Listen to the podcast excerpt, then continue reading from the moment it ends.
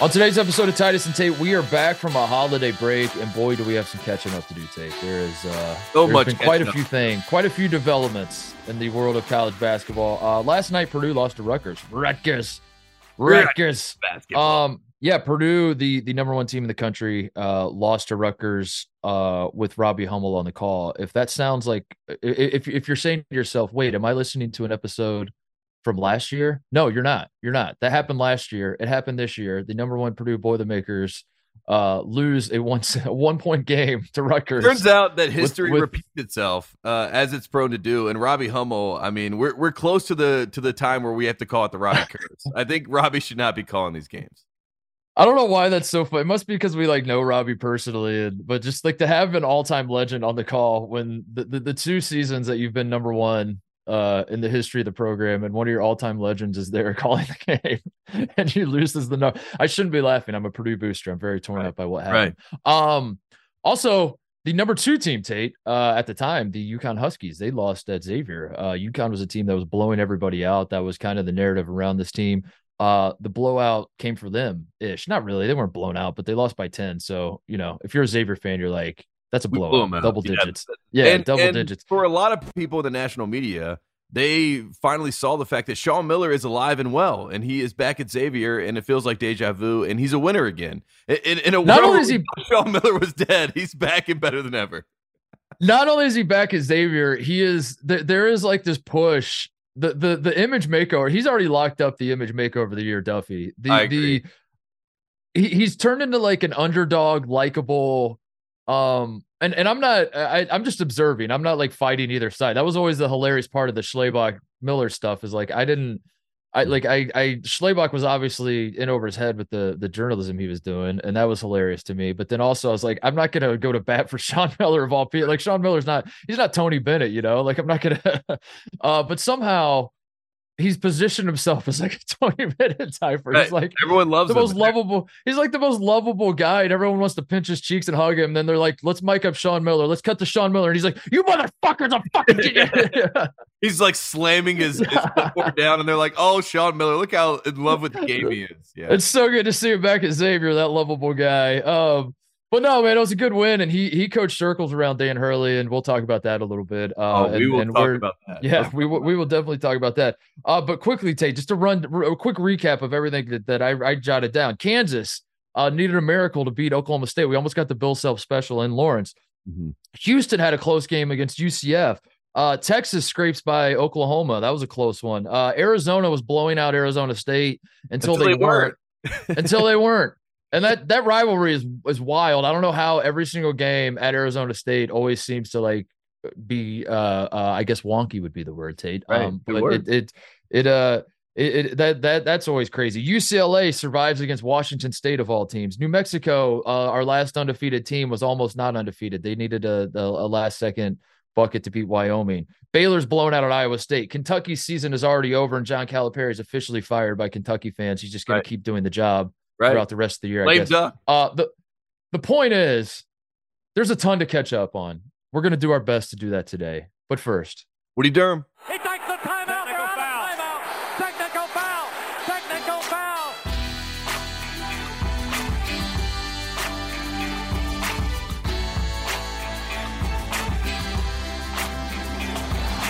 All right, it is Tuesday morning. We are back from it's been a long break, dude. Way too long. I don't know what the hell happened. Who do we blame for this? We blame I don't know. I think it goes all the way to the top, and I never know who the top is, but I feel like at one point we decided it was VCU, so I will blame VCU or Condoleezza Rice, because I feel like Condoleezza is a hot topic again. Everyone wants to hire her, so let's just point to her. I mean, dude, how about it's been so long that there was something that happened in our world that I felt would have led the show and been 20 minutes of the show. And if not for you just mentioning Condoleezza Rice's name, I would have completely forgotten about it, and we probably wouldn't have even talked about it at all today. But Kevin Warren apparently doesn't want to be the Big Ten commissioner anymore and wants to get back into the NFL. And if you're a true friend of the program, you see that story and your mind goes immediately one place, and you say Commissioner Condoleezza. That's where we're headed. Right. Why is she going to be the Big Ten commissioner? How does it make any sense? Nobody knows. Nobody cares. It's just going to happen. I mean, I think like people who don't follow our show are like, it's probably Gene Smith. I mean, when you look at or Barry Alvarez, you know, like you think of like the power players in the Big Ten and the administrative world, like those are two names that come to mind as guys who might replace Kevin Warren if he goes back to the NFL. No, not the case. I'm here to tell you it's going to be Condoleezza Rice. My sources have confirmed she is the candidate. If Tate, that is assuming if she doesn't also coach the Denver Broncos. Right. She's up for if she coaches the Broncos, she will not be the Big Ten commissioner. Well, she's the greatest leader we've ever seen, so she can honestly do anything, which I do appreciate that fact. I also love that everyone is saying that Kevin Warren is going to be the CEO of the Bears. I didn't even know that was a position, by the way. Yeah, I didn't either. The CEO of the Bears, and he's going to hire Jim Harbaugh to be the head coach. That is, rumors are swirling. It's a Big Ten takeover in Chicago. Congratulations to the Big Ten and all the Big Ten faithful. You did it. It just means more. We now run the Bears. I like that. The Big Ten runs the Bears. That reminds me.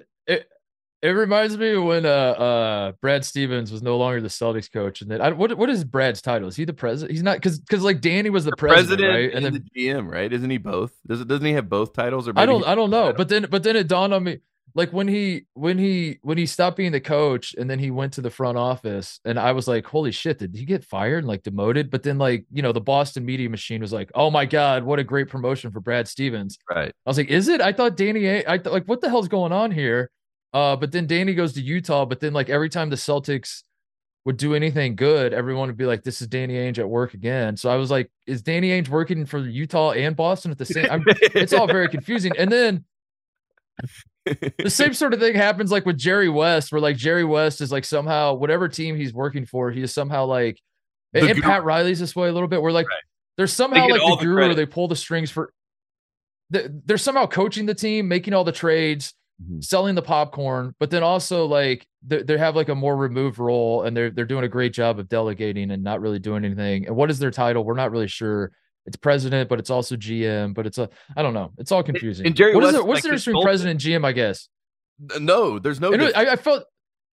I felt that way too. Another one that comes to mind is Larry Bird with the Pacers. Like when he stopped coaching the Pacers, I had no idea what the hell Larry Bird. I didn't even know if he was on the payroll anymore. Like he would always sit in that same seat at Conseco Fieldhouse next to the tunnel and cry. Like we talked about the one time, the guy crossing his arms, leaning up against the wall. That's who runs. That was Larry Bird at Conseco Fieldhouse, and they would cut to him during Pacers games and be like, Larry Bird's done a masterful job. I'm like, what is his job? I remember watching the games and be like, I agree. I love Larry Bird.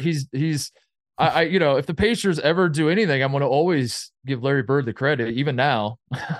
Yeah. But good like, pick with like Matt. Larry Bird gets credit. That was a good read. Like, Larry Bird saw it. He saw it. But can someone explain to me what he's actually doing? I don't understand. Anyway, we're getting off topic. Let's talk about Purdue. The Purdue boy, the Makers lost last night. We're staying in Indiana. We'll stay in Indiana. We go from the Pacers. Yeah, all right. In the tunnel, right to, you know, Mackey Arena, where all things are possible if Robbie Hummel was on the call. The number one team in the country goes down, and I want to say this because I want to start with this is ultimately going to be positive. It's going to sound like negative. It's going to sound like I'm hating on Purdue, but I'm not. It's just going to take just come with me on a ride, fellow Purdue fans. Because it's ultimately going to be a positive tape, but I think this was needed for Purdue, for this specific Purdue team. They needed to lose because I think UConn needed to lose. We'll talk about UConn in a second. That's like a different sort of thing. But Purdue, this is not the number one team in the country. This is not a team that I think should even have national title aspirations, Tate. Again, this sounds like I'm a hater. This sounds like, how could you say that? They have the best player in the country, far away, runaway National Player of the Year. They were the second to last undefeated team. They look to be the heavy favorites in the Big Ten, on and on and on. I think what happened with Purdue is it went so far, like coming into the season, there were so many questions about the backcourt. There were so many questions about the production loss. You lose Jaden Ivey, you lose Travion Williams, Stefanovic, who was up and down, but was a big time shooter, if nothing else, for Purdue. The Eric Hunter leaves, you know, like there's so many guys that there's so much roster turnover that there's just questions around Purdue, right? And you have these freshmen stepping in, and it's just unknown whether Braden Smith and Fletcher Loyer, like, are those guys going to be good enough to carry? And early returns are great, Tate. And we see at the PK 85, Purdue's beating Gonzaga. They're beating Duke. They look unstoppable. Everything's rolling. And I think, like, it all happened way too fast, where Purdue went from like I hope, like, if you're a Purdue fan, you're sitting there saying, I hope we can, like, I don't know, be competitive, but like, you're like, I hope we can be at the top of the Big Ten. That's the goal. It's like, I want to compete in the Big Ten this year. Hopefully our young guys can develop. But this is kind of a rebuilding year for us. To suddenly they're coming out of PK 85, like, we're the best team in the country. We're going to win the national championship. And I think somewhere along the line, some perspective was lost, where there was just an absurd, unfair expectations placed on two freshman guards that, frankly, again, this is going to sound like I'm saying these. I love both of those guys. Absolutely love them. They're two Indiana type of guys that they're Indiana guards. They're Indiana kids, dude. They are, as you know, when I did every time I talk about basketball in the state of Indiana, I go fucking crazy, because it's like one of the most important things in the world to me is like the Jimmy Chitwood brand of basketball. That's me. That's who I am at my core. Watching those two dudes play, watching what Purdue basketball has become under Matt Painter is fun for me as a native Indiana guy. But I think, like, somewhere along the line, like the hype train, pun intended, with Purdue got out of control. And I think, like, we needed to step back and say, wait a second, they're starting two freshmen in the backcourt who are going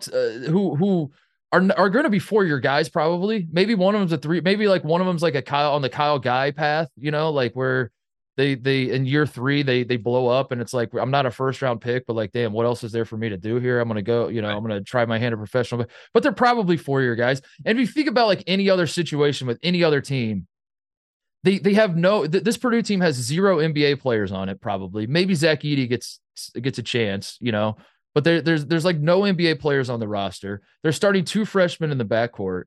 And you start like looking at the checklist and you're like, Why were we saying this is the number one team that should be the national title favorite? This is insane, isn't it? Like, shouldn't we wait a little bit to like see how everything plays out? And I guess my ultimate point, Tate, is like, I think this is a good reset for Purdue to lose to Rutgers. Big game coming up on Thursday, by the way, against Ohio State. Like, we can talk about that towards the end of the show, maybe. But I think they just needed like to reset the expectations that there's like a carryover from last year where you're ranked number one. Obviously the St. Peter's loss leaves a terrible taste in the mouth of Purdue fans.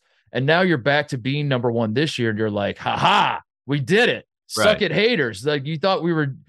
And I don't think that was the right mindset to have with this team. I think it was supposed to be like, wow, this is great. This is fun that we are better than I thought we were, but let's not get too carried away and say that like, hey, you two freshman guys that aren't future NBA players carry us to a national championship, which is literally never happened ever. That's never happened in the history of college basketball. The two freshman guards that aren't going to be in the NBA have carried a team to a national title. So why should we expect that now? You know, is that fair? That's very fair. Because first and foremost, I love the Loyer family, and I love the Loyer family because of their confidence. And there was a moment in this game where they cut to Matt Painter's huddle, and they were telling a story on the broadcast. You know, Robbie's telling the story where, you know, Matt Painter said that Fletcher Loyer, if he had half of his confidence, you know, he would be a happy man, right? That is the kind of confidence that Fletcher Loyer plays with.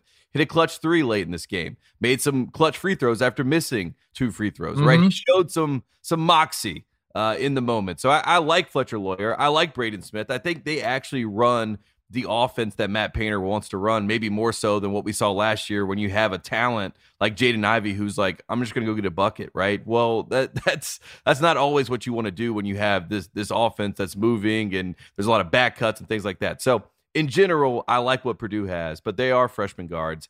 And in a moment like this where you have a tough Rutgers team, Matt Painter after the game is like, I kept preaching these guys. They're going to come here. They're going to be ready to fight. They're going to be this. They're going to be that. But when you're freshmen, you hear all that and you're like, okay, and it kind of falls on deaf ears. And then you learn that lesson and then you move forward. And I feel like that's what we're waiting for with this Purdue backcourt. They're going to have to learn some lessons. They're going to have to figure it out. And that's why I said on our last show, I didn't want Zach Eady to be number one on my list. I didn't want Purdue to be number one because I wanted them to keep fighting and have that chip on their shoulder. I didn't want them to be the ones that are being hunted. They deserve to have some time to be the hunters. and it just flips so quickly because they're such a well-oiled machine as a group and as a team and as a program that they kind of just jumped ahead of schedule. And then they put themselves in a tough position. We were hoping, we were texting that we had all eyes on January 5th because they're going to come to Ohio State. They're going to come to Columbus. They're going to play a top 20 team. And they're maybe going to get, you know, that lesson learned then on the road. But instead, Rutgers comes to them. They still might. They still might, by the way. They still might. But being number one and having that target on your back is tough. And Zach Eady started playing basketball when he was 15. He has the highest PER in the country by a mile. It's like 40 right now, which is insane. I mean, he's doing historic stuff, but at the same time, there's still this next phase of Eady that you want him to get to where that dominance doesn't have to be pushed. Those buttons don't have to be pushed. He just kind of has it. Obviously, foul trouble played a bit in this game, but Rutgers came at them with physicality. They're not going to back down from anyone. Steve Peichel is a really good basketball coach, and Matt Painter said he tried to preach before the game to get ready for this. They weren't ready, and Rutgers basketball does it again. I mean, now it's becoming a theme at this point, Titus. Well, I mean, Rutgers have to be annoyed.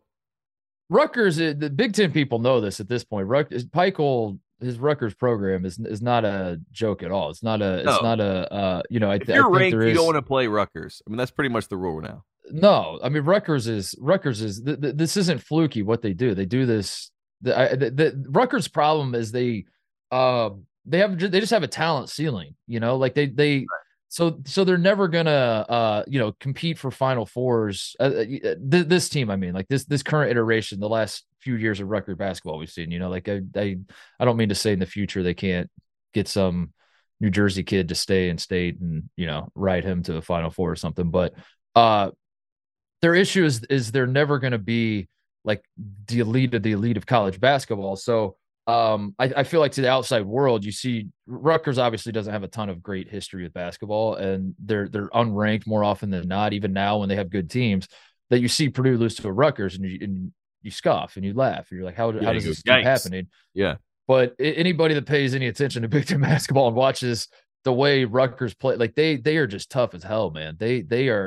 They are a nightmare to play against. And that's what I was trying to explain this to my dad when Indiana lost to Rutgers. And he's like, the season's over. I'm like, Dad, you've been watching Rutgers. Like, you saw Rutgers going to Assembly Hall last year and Ron Harper splashed a three in your face and grabbed his nuts. And so, like, this is nothing new. Like, how many times do we have to see this from Rutgers before we're like, oh, okay, maybe this isn't a fluke. Maybe they just have like a good culture in that program. And they have guys, like I said, their ceiling is not very high.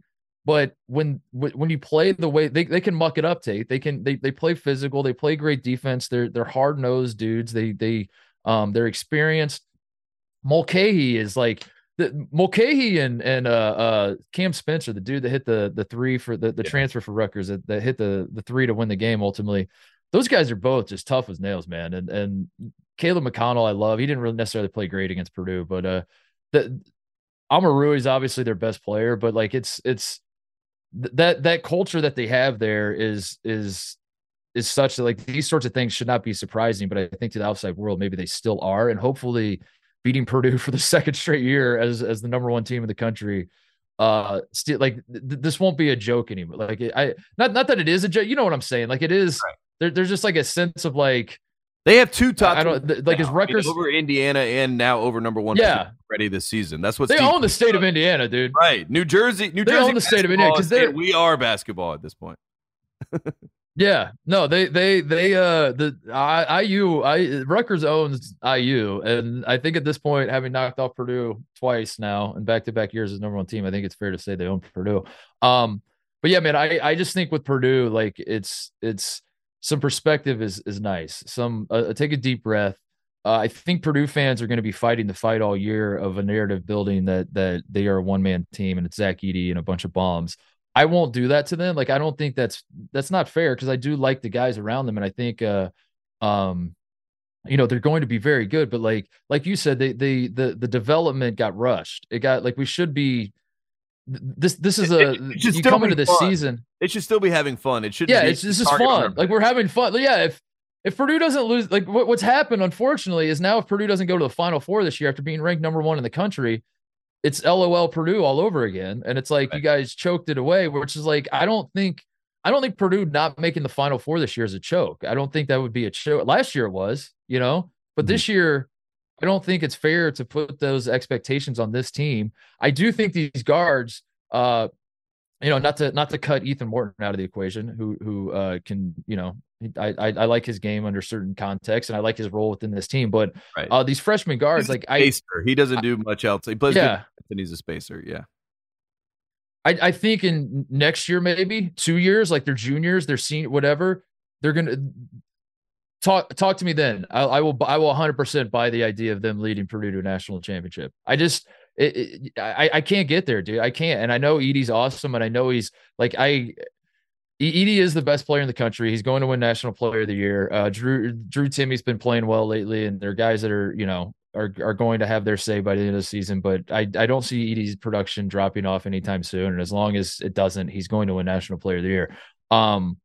So I get that, but like you need guard play, you need shooting. Purdue's not shooting the ball particularly well. Fletcher Loyer has a lot of freshman year John Diebler vibes to him, where he's a great shooter. He's shooting like 6 threes a game. And he's got a great looking jump shot, and when it goes in, you're like, yeah, this guy is a knocked. Is this Larry Bird? He's kind of got a Larry Bird face, a young Larry Bird face to him. But he's also like shooting 30% from the 3-point line. So you're like, what's going on here? I thought you're a good shooter. I just think they're a year or two away with these guys. Next year, the year after, whatever, that like suddenly everything's been rushed and there's been unfair expectations. So I think this is ultimately a good thing. I hope that Purdue fans take a deep breath. They say we can still win the Big Ten, but there was just this talk, dude, especially with like IU not looking as great as we thought they would. And Illinois is falling off a cliff, and Michigan had preseason expectations, and they're a mess. Whatever. I was gonna, never mind. Just the mere mention of Michigan basketball, just like, yeah, I don't know. I like, do I want to do the 25-minute tangent? No, let's not. Let's just stay on topic here. But there was a sense state like as January approached that it is Purdue and it is everybody else in the Big Ten, and there is a mile gap between Purdue and the rest of the league, and yada yada yada. That is unfair for both the rest of the teams in the league who are good. Like Ohio State, I'm starting to like what I'm seeing out of the Buckeye State. The Big Ten is good. There are other teams that can compete to win the Big Ten title, but also it's unfair to do that to Purdue, to be like, you guys are head and shoulders better in the Big Ten. If you lose more than 2 Big Ten games this year, you're frauds. You suck. I don't think that's fair to do that to those. So I think this game, everybody take a deep breath, adjust your expectations. You can still win the Big Ten. You can still have a great. Let's not pretend like this group of guys should be a national title or bust team. That's just not what they should be. Yeah, when Brandon Newman is the guy that's got to hit a shot late for you to win, I don't feel like you're a national title or bust type team. And also, I think if you made a Final Four for the first time since 1980, that would be a good first step. And I think maybe with Edie and things falling right in the bracket, you could do that. So, I mean, you don't want to completely, sell yourself short, but at the same time, don't have these, if we don't win the title, we suck. Yeah. We've already gone through that. We don't need that. My question to you is, if you are Robbie Hummel, you work for ESPN, they call you next year, Purdue's #1, let's say again, Rutgers is up there. Do you say, yes, I would like to call this game? Because I think at this point, if I'm Robbie, I'm saying, I would like to watch this within the comfort of my home, or I would like to go to the game. Well, okay, so here's the problem. I want to call this game. Here's the problem with that. If Robbie doesn't call the game against Rutgers, Purdue's ranked #1. He's a Dodger. And also if Purdue wins, then it's confirmed. Then it's 100% confirmed that he is the curse. Whereas I think if you're Robbie, you got to just keep stepping into the batter's box and hope you can get a base hit. And then, everyone's like, dude, you're hitting. You're playing the odds. Yeah, you're hitting 197. What happened 5 times in a row? Rutgers has beaten #1 Purdue 5 years in a row. Yeah.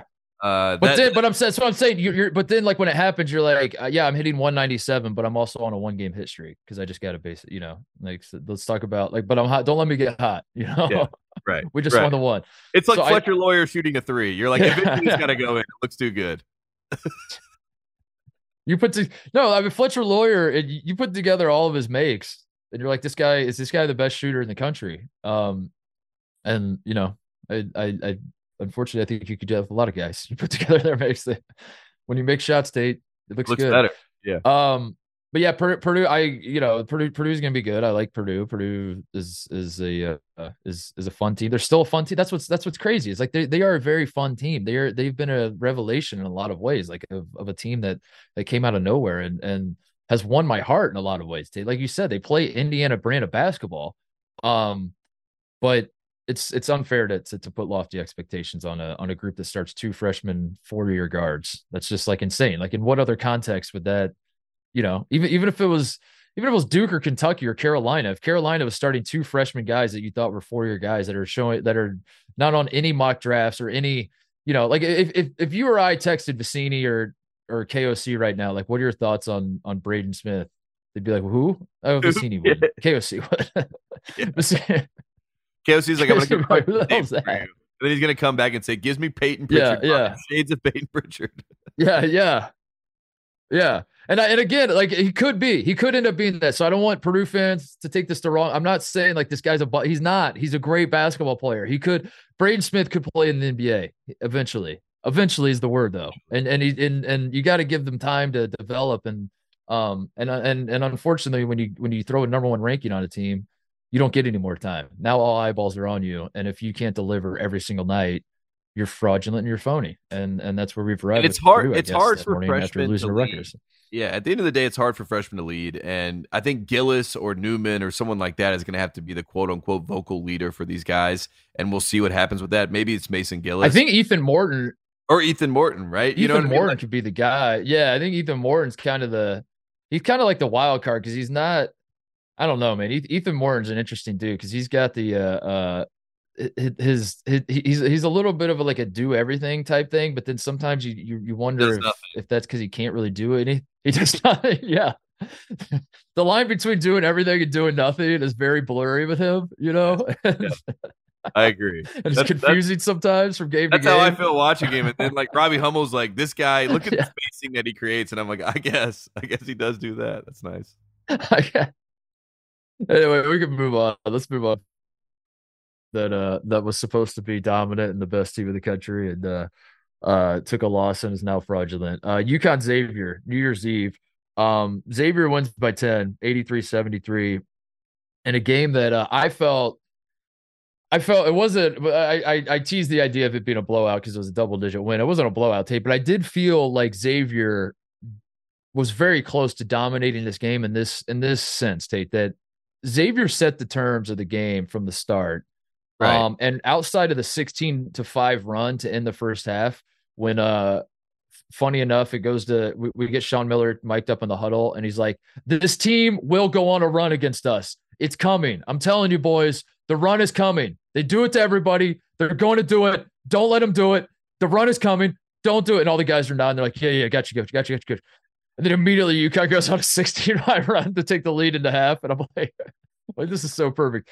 But outside of that stretch, that 5-minute stretch to close the first half, Xavier was in control of the game. And the scoreboard might not say that because, it was sort of a close game throughout. But in the way, like the terms of like the way the game was being played, it felt like Xavier had control of this. It felt like from the start, for example, like Xavier, it was very clear to me that their strategy was let UConn shoot threes. Let especially Andre Jackson shoot threes. Like leave him wide open. You don't want to let Hawkins get going. It's not like Caravan and Hawkins and Connecticut takes 37 threes in this game. Yeah, that was obviously the strategy. I'm not saying they're letting Calcaterra just be wide open all day, but that was if Connecticut jacks threes and isn't playing through Sonogo, isn't driving the basketball, and is just content passing around and jacking up threes, whether they go in or not, we're going to be happy with that. They hit 13 threes out of the 37 today. So Connecticut was hitting. But that was Xavier's game plan. And I'm losing my mind. The part of me that's it loves this Connecticut team and loves what we've seen from them so far. I'm losing my mind watching this game. How are you falling into this trap over and over? Andre Jackson just kept saying wow, I'm wide open. I should shoot it. Wow. I'm wide open. I should shoot it. Wow. I'm wide open. And he hit 4, I guess, which is he's one of those guys that it's funny because when he hits, you're almost like, this is bad news for us if you're a Connecticut fan, because it means he's going to think he's hot today, so he's going to keep shooting. But yeah, that was Xavier's game plan from the start. They were the tougher team. They had the home crowd. It was I don't know. It was just a game that it felt like Xavier was in the driver's seat, whether the scoreboard dictated that or not. It just like the tone of the game felt like Xavier was in control, and you were optimistic if you're a UConn fan that you could like steal the win in the end. But in terms of like the vibe and who felt good about that game, I would say, you know, Xavier obviously won by 10, but even when it was like tied with 5 minutes left or whatever, I felt like Xavier was still outplaying them. Is that a fair assumption to? Yeah, absolutely. I mean, Xavier definitely dominated this game in a sense where you just felt like it was inevitable they were going to win. And that's why when Dan Hurley got the technical foul that he did, that was basically game. And a lot of Connecticut fans were like, that lost us the game. But the game was already in my hand. It was already in the hands of Xavier. I thought they were going to win anyway. And Dan Hurley did Dan Hurley things as expected in a critical moment. And I'll be honest with you, I watched the Villanova-UConn game before. And Dan Hurley, at one point, they have the camera on him, and he's talking to the official, and he says 4 straight times, "You're an effing clown. You're an effing clown. You're an effing clown. You're an effing clown." And the official just stands there, does nothing, like just tries to ignore him, I guess, as best he can, runs back down on the other end of the court. And I said to myself, yes, UConn is the #2 team in the country. They're undefeated. They're dominating everyone. But eventually, this act is going to wear thin, right? That is the Dan Hurley story, as is tradition, as it's always been. And as he was on the road in an environment that Sean Miller also was trying to work the officials, I just felt like he wore thin. And they started calling a lot of fouls on Connecticut. That physicality turned against them. And I think it came a lot from Dan Hurley, right? I mean, that's who Dan Hurley is. But in this environment, as we know how college basketball works, it's the perfect time to throw it in his face. And they did. The officials definitely did. I mean, you look at the discrepancy in free throws. I mean, it's all there for you. But that also comes from the way that Connecticut plays. So I don't know. This game, to me, felt like the perfect folly of why you get worried about this UConn team. It's not really the talent. It's not really the depth, because we know they have the best depth in the country. I think they could easily win a national championship. But there is that certain level or that certain layer with this team, with this group, that Dan Hurley is unhinged. He's always been unhinged. He is on another level. And if he finds one of those games where he loses it a little too much, it can cost you the game. And we saw it. I was watching the game at a bar with a buddy that doesn't necessarily follow college basketball super closely, but likes sports, you know, right. And we're watching the game and Hurley gets teed up and he goes, "I missed it. What did he do?" And I was like, "I don't think he did it. I think he's Dan Hurley. I think like," and I was like trying to explain to him like this is one of the guys that like Hurley's one of them. There are a lot of coaches that are this way, but like the Hurley brothers are in a league of their own. I guess Musselman's up there with them, but. Mick Cronin from time to time, but Cronin usually Izzo can be this way, right? I mean, there's certain coaches that use technical fouls as like a way to get like to send a signal, to send a sign. Yeah. There's other coaches that are, you know, motherfucking the officials the entire game, like Dan Hurley. And eventually, yeah, exactly. Eventually, it wears thin, and they're like technical foul. Yeah, exactly. Like with Izzo and like Cronin, even it feels like they are a slow burn, and then they get to the point where they just explode, you know, and they lose their minds. And but Hurley, it's like he's that way the entire game, and it just wears. And then so the technical is not about like that particular incident. So then when he gets teed up, he and UConn fans are like, "What did I do? All I said was fuck your mother. Like you're gonna tee me up for that." And it's like, Dan, you said this. This is the 12th time you said this to me. Right. You said this, you know. And I saw a lot of people saying that what he said was like great call or something like that. But it's like when he's sarcastically saying that after chastising these officials since they missed an and one on the first play in his mind, right? Like eventually you're like, dude, shut the hell up. It's not any one thing. It's the accumulation of things. So yeah, here's I don't think UConn needs to. I'm going to use the word fix because whatever, but it's not that dramatic. They're not broken, but if they were, here's how UConn, unlike Purdue, UConn should have very serious national title aspirations. They should. This team should say it's not. Screw it. It is national title or bust. It doesn't mean, I guess, you're not a failure if you don't, but like that should be your mindset inside the locker room. It's like we are trying to win a national championship. We are good enough to win the national championship, and they should think that they are the best team in the country. But they got to clean up some things. Number one, Tate, as you said, Dan Hurley's got to. I get that's who he is. I get that showing the emotion, like he gets the players going. I love all of that. I'm not trying to tell the tiger to change his stripes. I'm trying to tell the tiger to not bite the official's head off. That's all I'm trying to do. Right. I'm trying to tell you, be a tiger, definitely be a tiger, but like, let's not, Sometimes it's fun to just like sit back and like observe everyone. Let's not run into the orphanage and maul all the kids, you know, like let's not do that. Let's sit back. Let's just sit back and chill a little bit. I would say there was a sense to UConn early in the season that they were a chip on the shoulder team, you know, like they were the team that was picked to finish fourth, I think, in the Big East. And they took that personally, Tate. And this is a team that they saw all the preseason clippings and what you said about them, and they're coming and all that kind of stuff. I think that somewhere along the line that edge has been lost, and there's like a sense of that's what I saw in the Xavier game, is like let's hold it together. A UConn team that was a little softer. That the defensive edge was gone. The chip on the shoulder was gone. They were the team that was playing a little more finesse basketball. I want the toughness back. We need that back, and we need to not shoot 1,000 threes. And Andre Jackson you need like a 5-3 limit on him. I don't care if he goes 5 for 5. He's the one guy I'm making an exception for on my rule. If you're shooting 40%, if you're shooting better than 40%, keep shooting. He's the one guy I'm making an exception. If Andre Jackson is 5 for 5 from the 3-point line, stop it. You get 5 a game. That's it. You're done. I don't care what the circuit. I don't care if we're down 3 with 2 seconds left and you catch the ball and you're wide open. Pass it. Get 5 threes. That's it. Hard and fast rule. I mean, shooting 30+3s is soft. I mean, that means you're not going to the basket. That means you're not being physical. And like you said, that's what this team was about, especially in the front court. And Fremantle and Nunji. I mean, they had a good game. They both played well. You know, Xavier's good. Xavier's a good team. Right. And Xavier's ranked 18. And when we started this podcast, we said that there were some things that always hit, right? And one thing that always hit was Cincinnati being 17 or Xavier being 18 or vice versa. And the fact that Sean Miller got Xavier right where they want to be again, tip of the cap. Tip of the cap. They're back at 18. I love that. Yeah, Sully Boom, the transfer from UTEP for Xavier has been kind of a come out of nowhere guy. Like he somehow has he's a guy that, like, when he transferred from a school like UTEP to Xavier, you assume his production's going to fall off a cliff. He wasn't even great in this game. I think he was like 3 for 10 against UConn, but just his presence and his calming presence at point guard has been awesome for them. And yeah, Fremantle was a nice piece off the bench, you know. Yeah, Jerome, dude, I loved him at Indiana when he was at IU. I thought he was going to be awesome at IU. He's a Columbus, Ohio kid, but Xavier's an experienced team.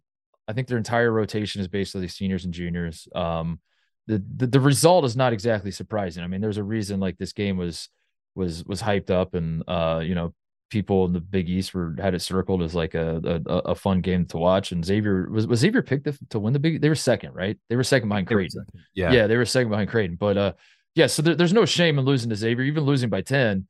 I'm not hitting the panic button or anywhere close to it with UConn. I just think like, if you're serious about winning a national title, the messaging in the locker room is we got our ass kicked today. We were soft.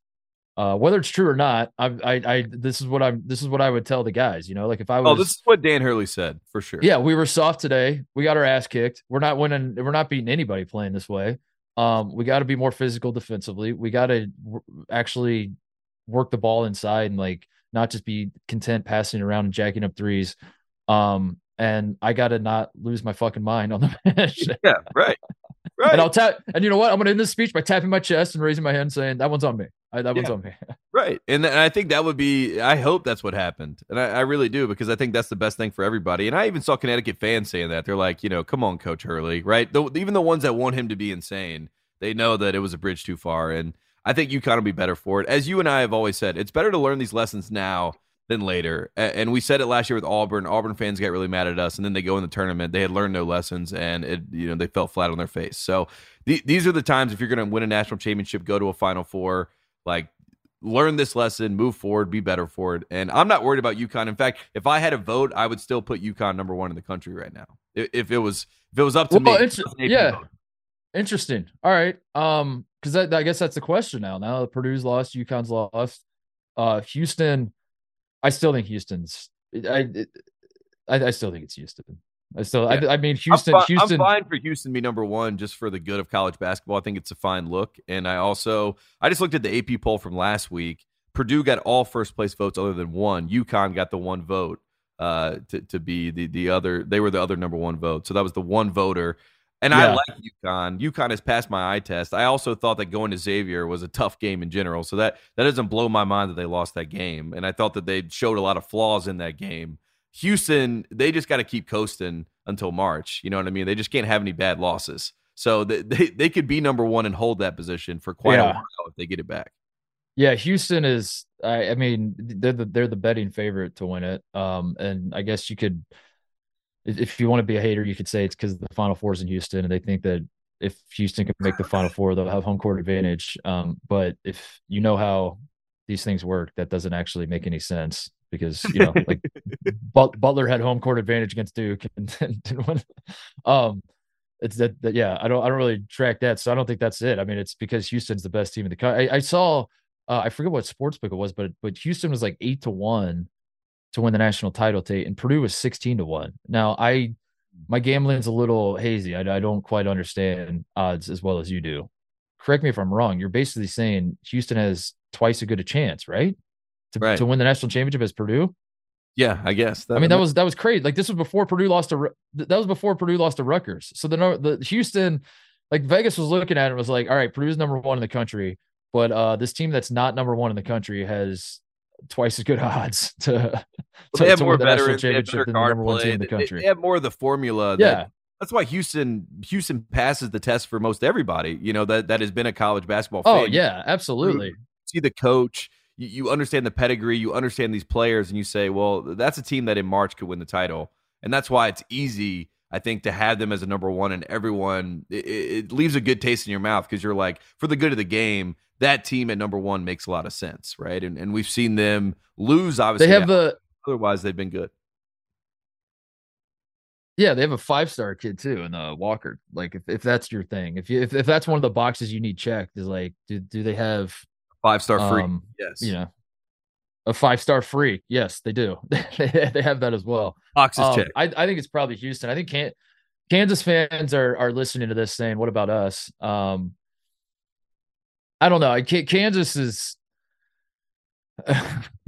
like funny to me. I'm still trying to figure out how. I mean, we talked about it after the IU game, after they blew the doors off of Indiana. The team kind of makes no sense. They're just like, it's four wings and DeJuan Harris basically is the starting lineup. Excuse me. They play like it defies like the Bill Self basketball that I know and love, but at the same time they won a national title sort of playing this way. They had David McCormick last year, who so it wasn't quite as pronounced as it is this year, but last year, I got that feeling of a little bit. I was like, a Kansas team that is just so heavily reliant on wing players and not point guards and centers. Like that doesn't make any sense to me. And then they won the national title. So I guess Self was like, let's double down. Let's go all in on the wings. I want more wings. Feed me wings.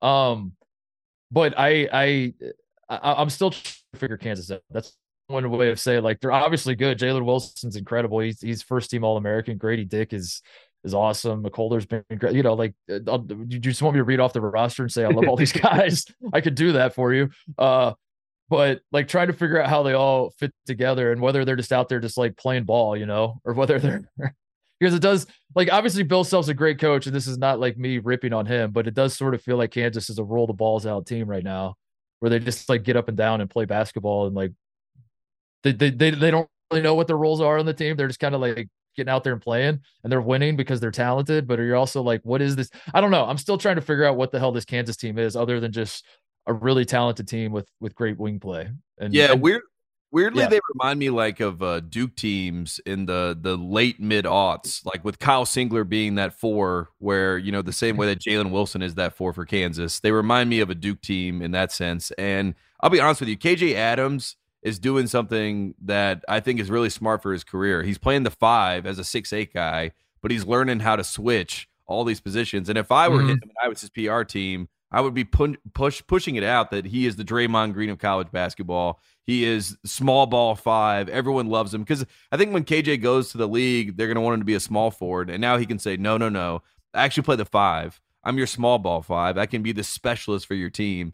And I think that's fascinating. I think Jalen Wilson is going to have an argument to be National Player of the Year. You and I talked about that. He's locked in himself as number 2, probably behind Edey in the real race. Not on my watch list, but in the real race, I think that's. I think people would say Timmy, but I think Timmy's locked in it too. So I think people would say. I think people would say, but I'm not arguing. I'm just saying. The only reason I mentioned Timmy is because people listening are probably like, "What the?" You know. So there, right. I mentioned Timmy. There you go. Timmy's mentioned. Timmy, we mentioned.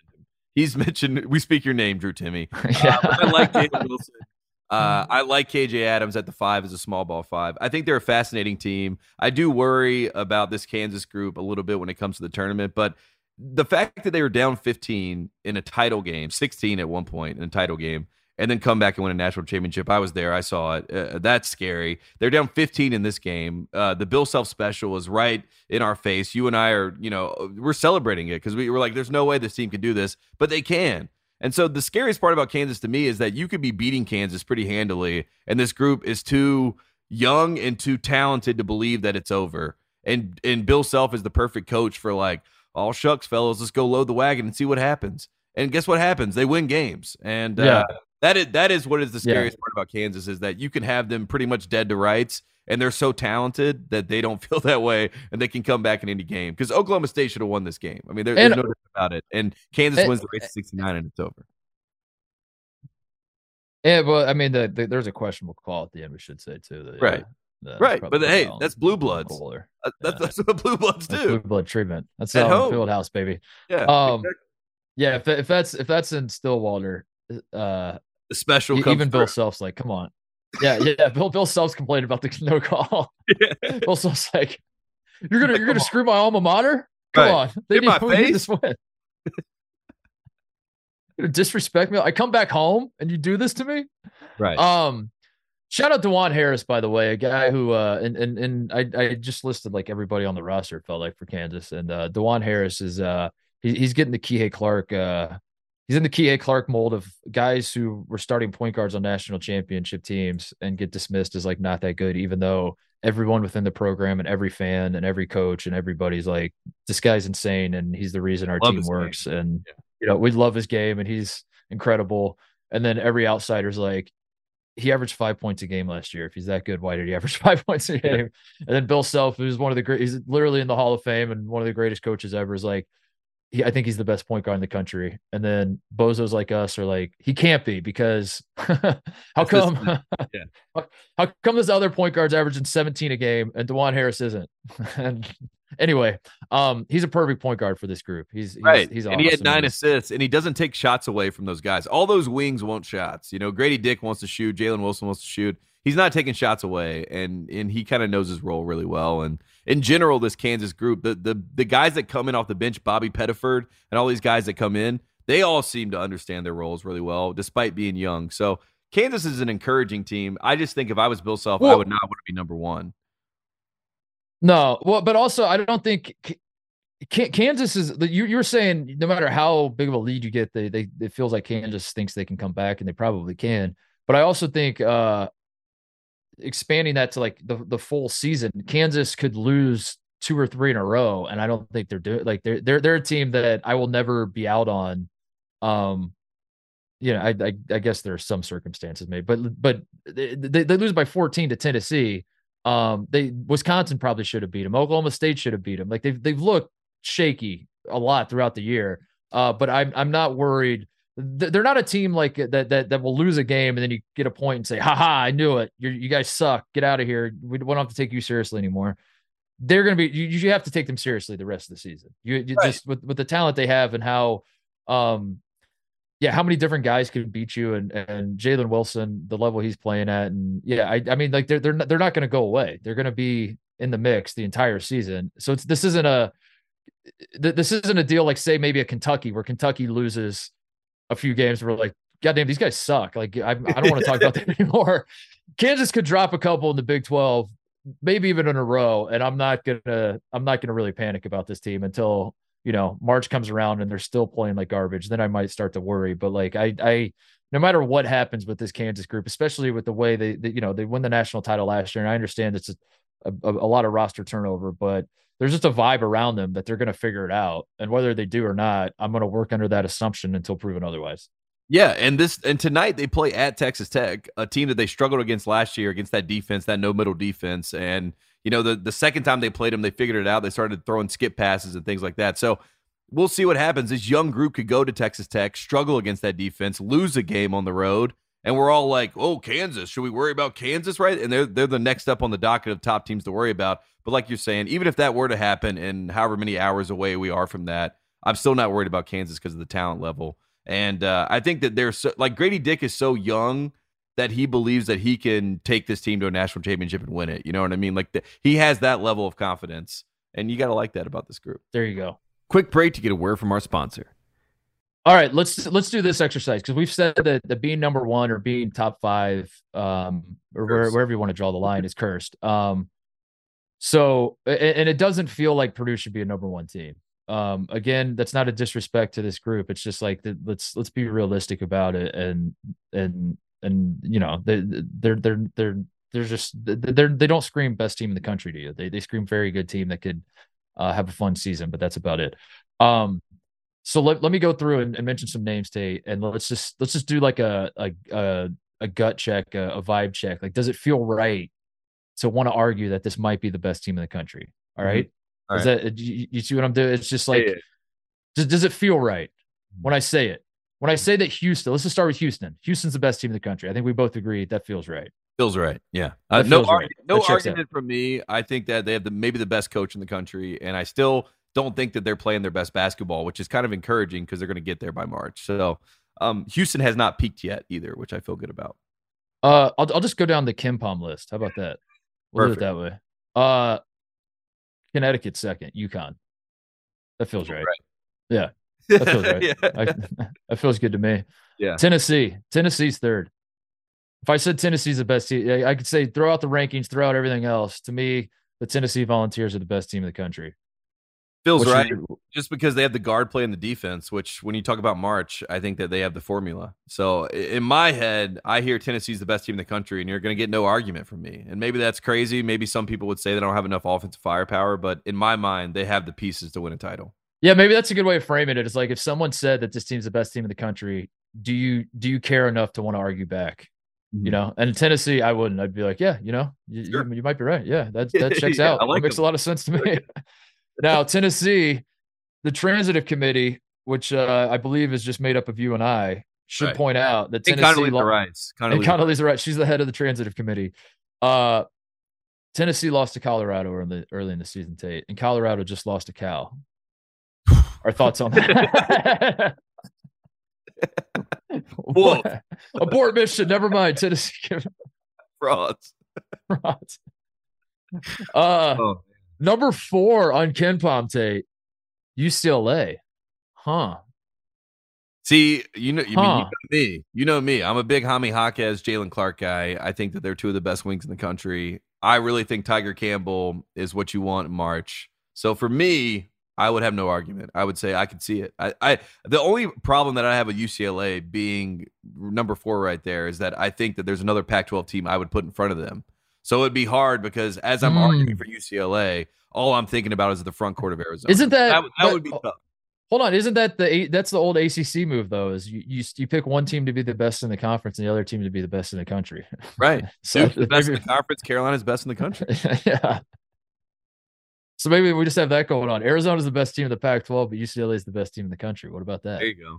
Is that a reality you can wrap your mind around? I can live in that world, even though I think it might be. I think it might be reversed. I think it might be the other way around. It might be the best team in the Pac-12, and Arizona is the best team in the country. UCLA and UConn are the only two teams, according to KenPom's algorithm, which I am no closer to understanding. Please release the formula. Everyone listening's like it's literally released. You can click on the thing and read the formula, and I'm like, yeah, I actually don't know if it is, but I. Even if I could read it, my brain would freeze after like 3 seconds. UCLA and UConn are only two top 10 in both offense and defense efficiency. So the only two teams that are elite at both ends of the court there. All right, number 5, Kansas. We just talked about them, but Kansas is the best team in the country. Does that feel right? It feels right. I let it slide. I mean, there's some holes there, but I feel like at the end of the day, Kansas is talented enough for me to be okay with it. So yeah, I'm okay with that. The top five that we've named so far, I'm like that feels. Yeah, I think all five feel okay. 6, Texas. I don't think. I think I draw the line. Feels wrong. And say it feels wrong. Let me just say, I'm not going to get into details, but it just feels wrong. I don't know what happened, but it feels wrong. Number 6. The situation in Austin to me is wrong. That's wrong. For me, just for me. Yeah. I don't want to come across as like a pearl clutcher, like a virtue signaler or whatever else. But it's just not good. It's just not. It's not good. Texas is the best team in the country. Fraud. No way. No way. Number 7 is Arizona. I think we both agree that Arizona might be the best. If we're talking like national title hopes again, I don't know if I can trust Kirk Creason to win 6 games in a row, right, to not just shit down his leg. It's not even shitting down his leg, though. Because shit down your leg, like, to me, a guy shitting down his leg is like the moment is too big for him. The moment's not too big for Kirk Creason. It's that he's too big for the moment almost. Yes. Where like he wants to be like it's not like he turtles in big moments. It's the exact opposite. He sticks his chest out and he's peacocks. Like, watch this. He peacocks way too much. And it's like, dude, put your feathers down. Nobody needs to see that right now. And in fact, I think if we could have a private conversation with Kirk Creason and Dan Hurley before the NCAA tournament to say stop peacocking, it would be the best thing to happen to both. Put your cocks away, both of you. Yeah. But Arizona, if you wanted to argue Arizona is the best team in the country, that is an argument that I'm not interested in having against you. You know, right. So I think that plays. Number 8, Purdue. I'm going to say for me, they are not the best team in the country. I would agree with that. I would stop. If someone said Purdue's the best team in the country, I'd say, hold it right there. Let's talk about this. They have the best player in the country. Let's hash this out. They have the best player. They're not the best team in the country. Yeah. I don't think they're the best team. They're one of them ones. One of them ones. They're among the best team. Even though they have him, they are not them. Yeah. Yeah. And then I guess like after that, I would imagine the rest of these are no, right? Alabama, Arkansas, no, Virginia, no, Ohio State at 12, Tate. Congratulations! Oh God, would you look at that? No, would you look at that? I mean, they did lose to Carolina, so that's great for the resume. Please push them up. I didn't know Ohio State to beat Purdue, by the way. That's like I'm all eyes on January 5th. I don't want to get ahead of myself.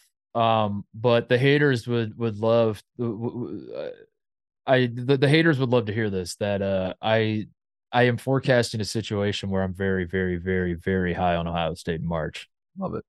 I'm not there yet. A lot of pieces to put together. Obviously, Carolina game stings. Young team. Still trying to figure out rotations. Still trying to figure out defense a lot of the time. Missing a starter still, Ice Likely, right? He's still like coming back. He's back. Yeah, he's back, but I don't know if he's still going to start anymore or if we're going to, like, that's what I mean. We're trying to figure out like, cause Bryce Sensabaugh wasn't starting for most of the season. Cause all he wanted to do was get buckets. But then at a certain point, Holt was like, all right, this guy's insane. Yeah, I got to start this guy. Yeah. I also think, listen, I'm going to just call him out. This is not I'm not reporting private conversations and making them public, but this is just my read on it.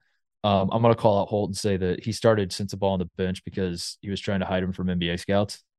And he was hoping that NBA scouts flipping through the channels would watch the first 4 minutes of Ohio State games and be like, yeah, there's no pro prospects here. Change the channel. And then he brings Sensabaugh off the bench. But I think the cat is out of the bag today. And I think, right. I think the blame falls squarely on KOC and Gavoni and these draft guys who I swear like have a personal vendetta against me. I don't know why they keep doing this with Ohio State guards when I'm begging them to like stop. Just stop. What's that video that KOC with Russell Westbrook? Just stop. I should do that. That's a good meme. I might bust that out. Next time KOC tweets about Bryce Sensabaugh, I'm gonna tweet that back at him. But yeah, he's been so good that they got to start him. So like I don't know who they're bumping because like Sean McNeil, do you bump Sean McNeil's offense to the bench? Do you bump Ice Likely's defense? I don't know, but Ohio State, we Eugene Brown's back, we're fully healthy, and I understand to a lot of the country we're not exactly a team that you're worried about. But I just want to say, dude, the vibes are good around Columbus. We'll know more after Thursday, but it's trending in the right direction. I think these young guys are going to grow up and throughout the Big Ten play. And like I after we beat the shit out of Northwestern, I'm watching Andy Katz and Mike DeCourcy and Rafael Davis. And Katz is just like, again, Andy Katz, please stop. I got to get him on the show and tell him to stop. He's pushing the idea that Ohio State might be the favorite to win the Big Ten now. Mm. And like, we're right up there with Purdue and all that. I'm like, what the hell's going on? What happened? He's not wrong. I mean, when I look at the Big Ten, I'm like, you said that there was this big gap between Purdue and everybody else. So that's what the expectation was. It obviously is not. And then the next tier is like Wisconsin, Ohio State. You know what I mean? Yeah.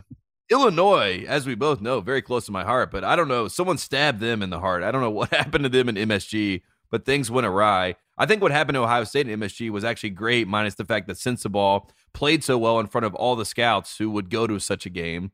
So he's a first-round pick. So if you're Holtmann at this point, you're like, this might be my 1 year with Sensabaugh. Let's lean into it. Let's let him try to win Big Ten Player of the Year. Let's let, or at least Big Ten Freshman of the Year, and then let's go for a run. So yeah. I like the Buckeyes. I'm not saying they're the best team in the country, but I like the Buckeyes. We got to play defense. We got the number two offense on Kempom, number two ranked offense. I like it. Offensive efficiency with Malachi Branham leaving early, and that's like I said, like that's the part that'll keep me up at night is thinking, what if Malachi Branham was on this team? How good would it be? What if Ice Likely? Because like I said, either McNeil or Ice Likely wouldn't have transferred. We wouldn't have gotten them in the portal if Branham was back. But yeah, add Branham. And then I don't know. Take your pick. Lose one of those two guys. I need more, dude. Felix Akpara too. Like, you know, a lot of people they don't want to see him out there, but he's wearing number 34 for a reason. The guy's not. Thank you, Tate. I like that. 34 reason. I'm not ready to peacock. I'm not sitting here saying like we're ready to peacock. Maybe I sit you, Kirk Creason, and Dan Hurley down before. Yeah, I'm not like we can't peacock too much. I don't want people to take this the wrong way. I'm not peacocking about Ohio State. I'm just saying you'd be happy to know that it's trending a direction where I will have expectations in March. So that way when I get my dick kicked in by, you know, some mid-major that I had there or some team that I've talked all sorts of shit about all season and they beat us by 20 in the tournament. I'm here to report that there will be maximum amounts of pain felt on my end. So the friends of the program love to hear that, Tate. That's when they're at their happiest, when we're at our saddest. So there you go. You'll be happy to know that come March, I have gone from at the start of the season, I just wanted to make the tournament. That by March, I don't think I'm going to be feeling that way. I think I'm going to be talking myself into Houston. Yeah, we're going to Houston, and that's really all you want. And I think like.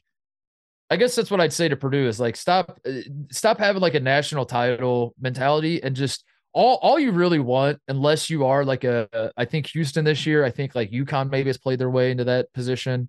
Maybe there are a handful of others, but I don't think there are a lot of teams that are like, we must win the national title. All you really want, Tate, is on Monday morning, Selection Sunday happens. The bracket comes out. You have all that emotions.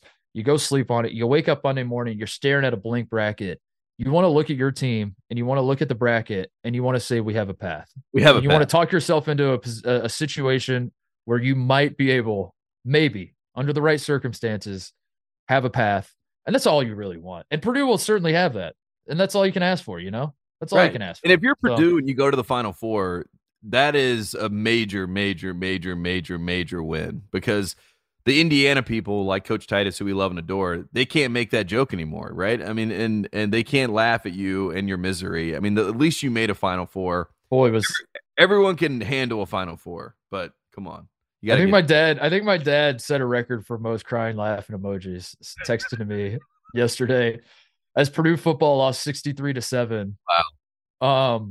To LSU it was. Yeah, 63-7 in their bowl game, and then the basketball team obviously loses to Rutgers, ranked number one. But what's funny is my dad has become like a huge. This is the funniest part about my. I don't mean to derail the show. We could. I just wanted to quickly say this because it cracks me up. The funniest part about my dad's hatred for Purdue is that it's so he's surrounded himself with people he loves that love Purdue or are Purdue. Like my mom's obviously the Hall of Fame, but I learned recently, Tate, that Aiden O'Connell's mother-in-law, I think he's married or future mother-in-law, the starting quarterback of Purdue, is a close personal friend of my family's. And my dad's like, she's the sweetest lady ever. I talk to her about Purdue football all the time, like yada, yada, yada. And I'm just like, this is too, this man, like the one thing he hates the most, and he just attracts nothing but right. Like, so apparently this definition of keep my enemies close. Like, yeah, no idea. Cause he's such a sweet, gregarious guy that he is meanwhile crying, laughing emoji at their misery. So Aiden O'Connell doesn't play in the bowl game. And my dad was like, this is awesome. Like I can actually be happy now because like, it's been weird for me all season to cheer against Purdue football because like, I love his fan, you know, right. And all that. Now they lose 63-7. So unleash the crying, laughing emojis. I was like, Dad, what time does I use bowl game? And he's like, shut up, son. Shut up. Doesn't matter. Anyway, what else is there to talk about? What else do you want to hit? Can I quickly just hit on something that is happening on Tobacco Road that I think we should point out as pure journalists here? I think Duke made a big mistake. I think Duke hired the wrong guy. I don't know if you've ever seen the Dewey Cox story where his father is like the wrong son died. I think that is going to be Coach K. That's going to be Mr. K very soon because North Carolina, in case you missed it, they went up to Purdue. They play the Capel brothers, who are literally, you know, just it was like playing. Oh, they went up to Pitt. Pitt, yeah, to play the Capel brothers. Yeah. They lose this game. They were up the entire game, but then as things play out, just, you know, North Carolina collapses basically. Pitt wins. Capel wins another one against Hubert Davis. You get all of the Duke people are chirping and things like that. But the way that Jeff Capel and Jason Capel worked the officials in this game is something that was straight out of the Coach K playbook. You know what I mean? Like, I've never seen anything like it. I wish I could have seen some BTS of like the cash envelope that they gave the officials before the game, all of these things. And then I watched Duke play against Wake Forest on the road, and I see John Shire not even standing up and coaching, just sitting on the bench, just being, a fly on the wall is probably the nicest way to describe it. And then meanwhile, you see Jeff Capel, you know, trying to threaten the officials, slapping the table, the media table as hard as he can, throwing pins at people in the crowd. And you say to yourself, I mean, this is if this was at Duke, which is AKA Nike University, if Jeff Capel was running Nike University, I would be actually terrified because you get the intimidation factor of a coach on the sideline with that talent. And oh my God, I mean, that is scary. I would actually be very, very concerned about the future. And he seems to have Hubert Davis's number. Jeff Capel's calling out our defensive schemes that he learned when he played at North Carolina. He's a freaking spy, always has been. Made Joe Forte leave early because he's a bad teammate. We all know this. So to watch. Whoa! So you're this is friendly fire now. You're going after. There is no friendly fire. There is no friend. There has only been a foe that has been. We let him in. Is he a fake Tar Heel? The fake heel. We all know this. Everyone. Whoa. Knows. Everyone heel knows. Turn. It's a heel turn. Go look up articles back in the day about Jeff Capel or Jason Capel and the way that he treated Joseph Forte. Basically, wow. You know what I mean? Joseph Forte wanted to come back. Was okay. Not with this guy. Not to derail your rant, but like I need the power rankings of Carolina, the ostracized, the guys that have been cut out of the Carolina community. Is McCants one? Mac Tarjai. Every time I mention Mac Tarjai, you shudder a little bit. So He's got to be up there, right? The reason that Maktar is in there, first of all, Maktar's still part of the family, but Maktar had two moments in time that you'll never be forgiven for. One, he told MJ to his face that Akeem Olajuwon was the GOAT. Okay. But North Carolina, you're done. You're dead to us. We hate you forever. Also, you didn't win anything, so, you know, there's a certain level of like, what a waste of time for you to come here and then lose for us. And then the other time, there was a story that like he was trying to get in a party that like during the NBA finals at one point, and MJ was up on the balcony and Maktar was like, let us in, you know, And Jordan like basically ignored him and was like, I'm not letting you in. So he tried to use his Carolina privilege too far. That's the reason why, you know, Maktar is in the conversation. But yeah, McCants, I still love McCants, even though all of the things he said, it was all for attention. We all understood that. He also dated a Kardashian and went crazy. People forget this. But Sean That's McCann, true. Yeah, blame it on. He was one of the early Kardashian curses that people don't talk about enough. So I give McCants a pass, even though he's still on that list. But Jason Capel might be number one. I mean, just the way he behaves. He called our team soft last year. I mean, he goes in the media after the game, says, like, I know all their defensive schemes. It's like, yeah, dude, you played at Carolina. Shut up. Like, that's not a brother. That's not a family member. You're a spy. Your brother is a bag man. We all know that. But I'm telling you, if I was Duke, if I was a real Iron Duke, Actually, never mind. The Iron Dukes don't want to be a part of the bag. Let's talk about, if you're just like a casual Walmart Duke fan, Jeff Capel was the man with his brother Jason Capel on the sideline to get in the head of Carolina fans. That was the move. And I watched that game, and I said to myself, if this combination had come to fruition, if Coach K let the bag really happen, I would be very worried, Titus. But luckily he's at Pitt, and Pitt's a quad one team, so it's not even a bad loss. People forget this. Pitt is quad one, and they're 3-0 in the ACC. So I wasn't gonna bring up Pitt. I wasn't gonna bring it up that you guys lost to Pitt because I thought I was gonna. That was my Christmas gift to you. I was just gonna let it fly under the radar. All the shit that's happened between last show and now. That I just thought maybe we could. It's the holidays. A lot of weird stuff happened, but a noon game, Mark Titus, a noon game at Pitt. With Coach K, Mr. K's son-in-law on the call, Chris Spatola. I mean, get out of here! Like, who is scheduling this? Who's letting this happen? Like, Was Roy at the game? By the way, I didn't watch it. Was Roy at the game? Roy was at a Patriot League game for God knows what reason, but he was watching another basketball game. He was not at the game. That's smart, Roy, I hate to report this to you, but I think you should know this, that there are rumblings. I don't know if the friends of the program are saying this to you, but they are. We're talking behind your back, Tate. That there's some rumblings that people are starting to put together the narrative that Roy is the new Sister Jean. No, that's what people are saying. I lost my voice. That's gross. That's gross. Roy is a basketball fan. He misses the game. The game passed him by. He just wants to keep watching it. We respect him. We love him. That's all it is. But I will say this. During the broadcast, Mr. K's son-in-law at one point is talking about, this happened, Titus. I don't know if you saw this. During the broadcast, he's talking about Puff Johnson, right? Puff Johnson on the team, brother of Cam Johnson. His nickname is Puff because he liked Cocoa Puffs. His real name is Donovan Johnson. So they tell a story. They're like, his mom wants him to be called Donovan, but everyone calls him Puff because he liked Cocoa Puffs, yada, yada, yada. Spatola, Mr. K's son-in-law, says, Cocoa Puffs suck. That's what he says. He's like Cocoa Puffs suck. So you're talking about a kid whose nickname is like Cocoa Puffs. He's like, Cocoa Puffs are trash. Like, everyone knows that. And I'm like, what is this guy even talking about? And he goes, everyone likes Fruity Pebbles. And then luckily, whoever he's calling the game with was like, so should we call you Fruity? And he's like, I've been called that before. And I'm like, so from now on, if you have Fruity Spatola on the call, I did not see that. I did not see that. That's amazing. It gets Fruity Spatola away from Carolina games. And the funniest part, I'll end my rant. The funniest part about all this is that North Carolina's next game is at home against Wake Forest. And I say to myself, well, hopefully Fruity Spatola isn't calling the game. Luckily, he's not, Mark Titus. But guess who is? And this is not even a joke. They were like, you know what? ESPN's like, you know what? Coach K's son-in-law, maybe a bridge too far for Carolina fans. They don't want to hear him. We'll help you guys out. On the next call, we're going to have Corey Alexander, which, I mean, come on.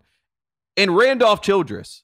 So Randolph Childress, the man who famously said, get up off the ground after crossing up a North Carolina player, is now going to call the Wake Forest, North Carolina game. I'm sure in a very unbiased, objective fashion. I'm sure that'll be fun to listen to for all the fans at home. Who is scheduling this? Who hates Carolina at ESPN? Because get this man out of my face. That's all I know. I don't know who's making these decisions, but literally get this man so far out of my face. End of rant. Fruity Spatola. Conspiracy Corner with Tate is my favorite segment we do. Oh my god! It's never planned. It just kind of happens, and then Tate goes. It's crazy. I've just been waiting to get that off my chest because I'm watching this game and I'm like, is anyone else seeing this? Am I the crazy one? Am I the bad guy here? Maybe I am, but goodness gracious, Mark Titus, having to listen to someone talk from the Pitt vantage point the entire game, it'll drive a man insane, especially if he's related to Mr. K. In rant. The one. Was the offensive foul that was the worst on Leaky Black, I think. Right. It was the worst charge call I've ever seen in my life. Right. That was so. Well, that goes back to the bad guy part of this, where just like, I understand what the Capels are doing. They're old school. They're like, they meet the officials in the parking lot with an envelope of cash. I know how this works. I get it. It's home court. We get it. We see it. We respect it. I understand it. But at the same time, my God, how in my face does that have to be for me not to lose my mind? I'm done. Were the officials bad both ways? Is my question. No, they were not. They were bad. They were very bad both ways. You can put me on the record for that. They were bad one way. Oh my God. I'm like sick as I'm yelling about this too. It's great. It's silver lining though. Explain to the people what's going on with North Carolina basketball recruiting, because I see our friend Joe Tipton, just pumping out Carolina content lately. Is this next year? Is this 2 years away? Like, what's going on? Carolina keeps landing recruits. Carolina has the number one class so far in 2024. We are. So that's not this year, but next year. Not this year, but next year. Okay. All right. So we're building a roster for the future. Kentucky has a class next year, right? Kentucky's the one that has the yeah. So that's good. Yeah, and that's good. Cal's North Carolina doesn't win many recruiting wars these days, so it's nice. This new kid that just committed, he's a 4-star, plays the 5. His name is James Brown. Great name. We love that. Elliot Cadeau is the top point guard in the class, 5-star. He just committed to North Carolina. He's Swedish, plays for the Swedish national team. So, oh, really? Yeah. So we got some good characters. And that's why you texted me. A legit point guard. Like, he looks like you texted me vibes of Raymond Felton and some of those other, guards I got back in the day. Swedish Chef is what you said, right? Yeah, that's what I'm going to call it. Or the Swedish Fish. You know what I mean? We'll see what happens. We'll see how slippery he is. When he needs to do the Sam Cassell celebration when he hits big shots and Swedish meatballs. Right. That would be great. Yeah, there's lots of options. I'm excited for the future, but also in the present time, please get Coach K's son-in-law out of my face. That's all. Any shout outs otherwise? Man, I want this up. I want to shout out us for the Schadenfreude that we had as football fans, because you and I are both football fans, both of our teams. There's one rule that I have in football, which is never have a 6-point lead. I would rather if you have a 6-point lead, you might as well just be done. I mean, you're going to lose. Yeah. It's the worst lead in all of sports. Both of our teams in this game late had 6-point leads. Carolina against Oregon, yourself against Georgia in the playoff. And I just want to say you're welcome to the fans that love seeing our misery, because those are the most miserable finishes in bowl season I've seen. And it happened on our watch, on our hands. So shout out to us. I am strangely taking it well. I wasn't New Year's Eve. I was distraught. A lot of replaying the game and looking at certain moments, and it's the timeout. Crunching the tape. Yeah. I'm crunching all 22, and I'm like, that was a great timeout by Kirby, obviously. I do think of Marvin Harris. The way targeting is called, I guess I see why they picked up the flag. Obviously, as a biased Buckeye fan, I was like, I wish you would have called a targeting on that. I wish you just wish you got something, I guess, is where what sucks is if your best player, who Marvin Harrison is the best player. I understand CJ Stroud is the Heisman finalist and all, but I checked the tape. I agree. I've watched enough Ohio State to know that Marvin Harrison Jr. I was saying that all season. I was like, if there's one guy that should win the Heisman for Ohio State, it's Marvin Harrison, not CJ Stroud. He's the best player on the team by far. How he didn't win the Bolitnikoff award is hilarious to me. But whatever.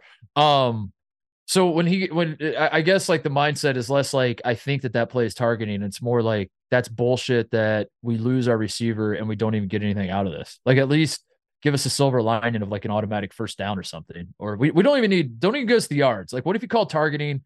The guy gets to stay in the game. We don't even get any yards. Just give us a new first down or something. We got to get something out of this. So that night I went back and replayed everything and was like, shit, we were one moment away, 12 different moments.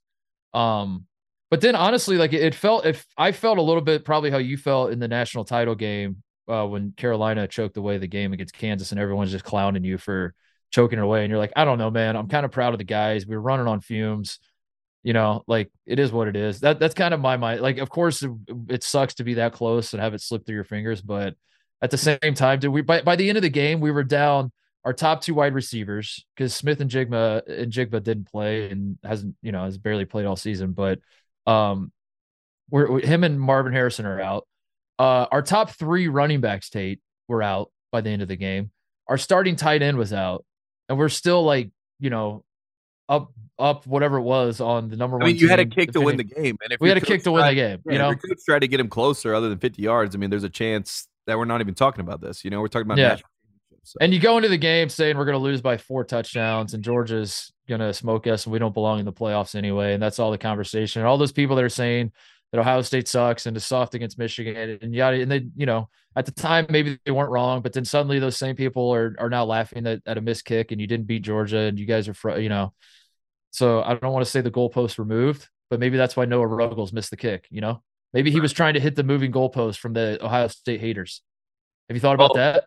Noah Ruggles has brought both of us pain as a kicker. I mean, when he was at North Carolina, he missed 2 game-winning field goals against Virginia Tech. That's why he transferred and left and went to Ohio State. And then he did that, and I'm like, I love the kid. He's very talented. I hate that he had those moments. You know what I mean? I like Ruggles, by the way. I don't think Ruggles. He's good. I mean, Ruggles has been awesome, dude. And I don't think it was a Ruggles problem. Like this to me was like, I don't know, pick a shooter. Ball boy, did you see that? The Ohio State ball boy said that they used the wrong ball. Like he was running out to the. Well, it was weird because it felt like Ruggles was consoling the holder more than the holder was consoling him for missing the kick. Right. You know? Like when he missed it, it was like it was kind of a weird reaction to the Ohio State ball boy. They never talked about it, and I you know I haven't seen any follow up. But like when the shot happened, when he missed the kick, they cut to the sideline right then, and the ball boy is running out with another ball, like yelling at the official as if to say like it was the wrong ball. You know. Which, I mean, obviously I would too. So we should replay the kick then, right? That's what I was thinking. What the hell? Ruggles in an Ohio State jersey's been money his entire career, basically. Right. And it's like asking a good shooter to hit a half court shot for the win, and then he misses, and you're like, why did you miss that? And it's like, I don't know. Yeah, Gordon Hayward. You're like, come on, Gordon. Yeah, come on, Gordon. I thought, for supposed lottery pick. Lottery sure pick makes that shot. Carmelo makes that shot. Yeah. That was my thoughts about Noah Ruggles. I was like, yeah, I mean, like he did, you know, choke tech. Like it looked terrible, like off the foot, it was missed immediately. But also, like, I mean, it's a 50-yarder for the win. It's not like who's hitting that kick in that moment. Right. Who? Point. Show me the guy. That's Edipinateri, probably. Yeah, Justin Tucker, I guess. I don't know. So I'm not mad at him, and I weirdly like I'm handling it well, Tate. I'm handling it well. So it. I'm fine. I'm not upset. Proud of you. I'm not mad. Buckeyes got some. I honestly, what it was is like most of this season with Ohio State football, it was not a fun experience watching them, even when we would beat the hell out of everybody. And this is like like people listening are like rolling their eyes. I understand, like, oh, what a tough problem to have that you guys beat the hell out of everybody and you're complaining about it. But there's like no fire. There's no pride. It felt like from the players, they're just like a finesse team that just goes through the motions and plays, you know, like surgical football. And it can be fun to watch Stroud spray it around or whatever, but you're like, dude, do any of these guys like really actually care about being here? Is there any sort of like, you know, like, is this just like a try? I made the analogy to Kentucky basketball not too long ago. And the more I thought about it, the more perfect it was, is like, why there's just like some soulless feeling to watching this team and this program right now where you're like, I guess we're winning, but like at the same time, we never really win the game that I want us to win. Right. It's like, it's got a mercenary feel to it. Yeah.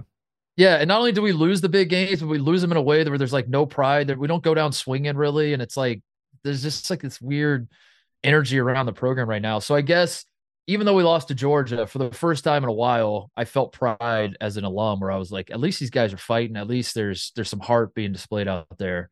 So in a weird way, I took a mature response. Credit to me. I'm going to pat myself on the back. Yeah. Good job by you. I'm growing up. Good job by me that I was like, you know what? We'll be back next year.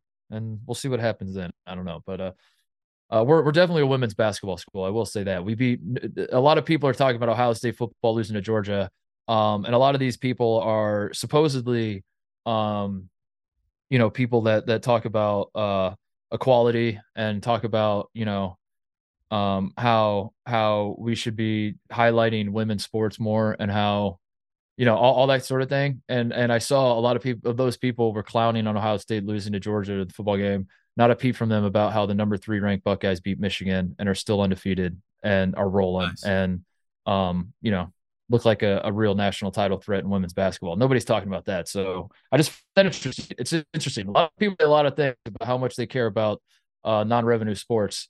But then, you know, when the opportunities arise to prove it, they shut the hell up. So I just find that fascinating. Right. Yeah. Carolina's a women's field hockey school, so shout out to Aaron Matson. There you go. I got one more shout out. Shout out to the Chargers, 4 in a row, making the playoffs. I'm like getting choked up just thinking about it. You know, the journey. Did you go to the game? Did you go to the Rams Chargers game? I went there. I was there in spirit. I was supposed to go, but I've been dealing with the sickness, you know, and then I got on my head about going. I watched it on TV. It was my God. Battle for LA. Boy, I mean, we are LA's team. It's finally there. Forget the Super Bowl. Who cares about that? Head to head in SoFi Stadium. It's a bowl. This is my favorite NFL storyline that's unfolding is Tate Frazier, Chargers season ticket holder, Chargers super fan. Right. Will he go to a Chargers home game? I went to two this season. I was locked in for every one of 2 wins. You know, and look, I paid for my parking and everything down there. So like I said, I was there in spirit. I was going to go to the game, but as it inched closer, I was like, why is this game not at 4:00? Why is it at 1:00? Too close. Coming off New Year's Eve. I mean, come on. But again, Bolts up 4 in a row. Playoff. Nobody wants to see us, Titus. Nobody. everyone in the AFC, including like, you, apparently. Yeah, exactly. Nobody wants to see the Chargers. You don't want to go see the Chargers. I wish there was a playoff game I could go to, but we're not going to get home playoffs this year. But next year, right? We're building towards the future. Love Justin Herbert. Herbert came to the Carolina-Oregon game in Petco Park. That was cool. Love to see that. He got to see Drake May early. It felt very much like LeBron seeing Steph Curry in college. You know, it was like one of those moments where it's like, in a few years, that's my future rival right there.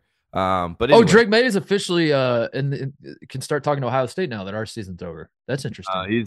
He's got to go to the NFL next year. I mean, he's got one more year in Carolina Blue where we perennially let him down. Well, I mean, best calls you've ever seen. We had a guy that got flagged because he had to put on an extra jersey. Did you see this?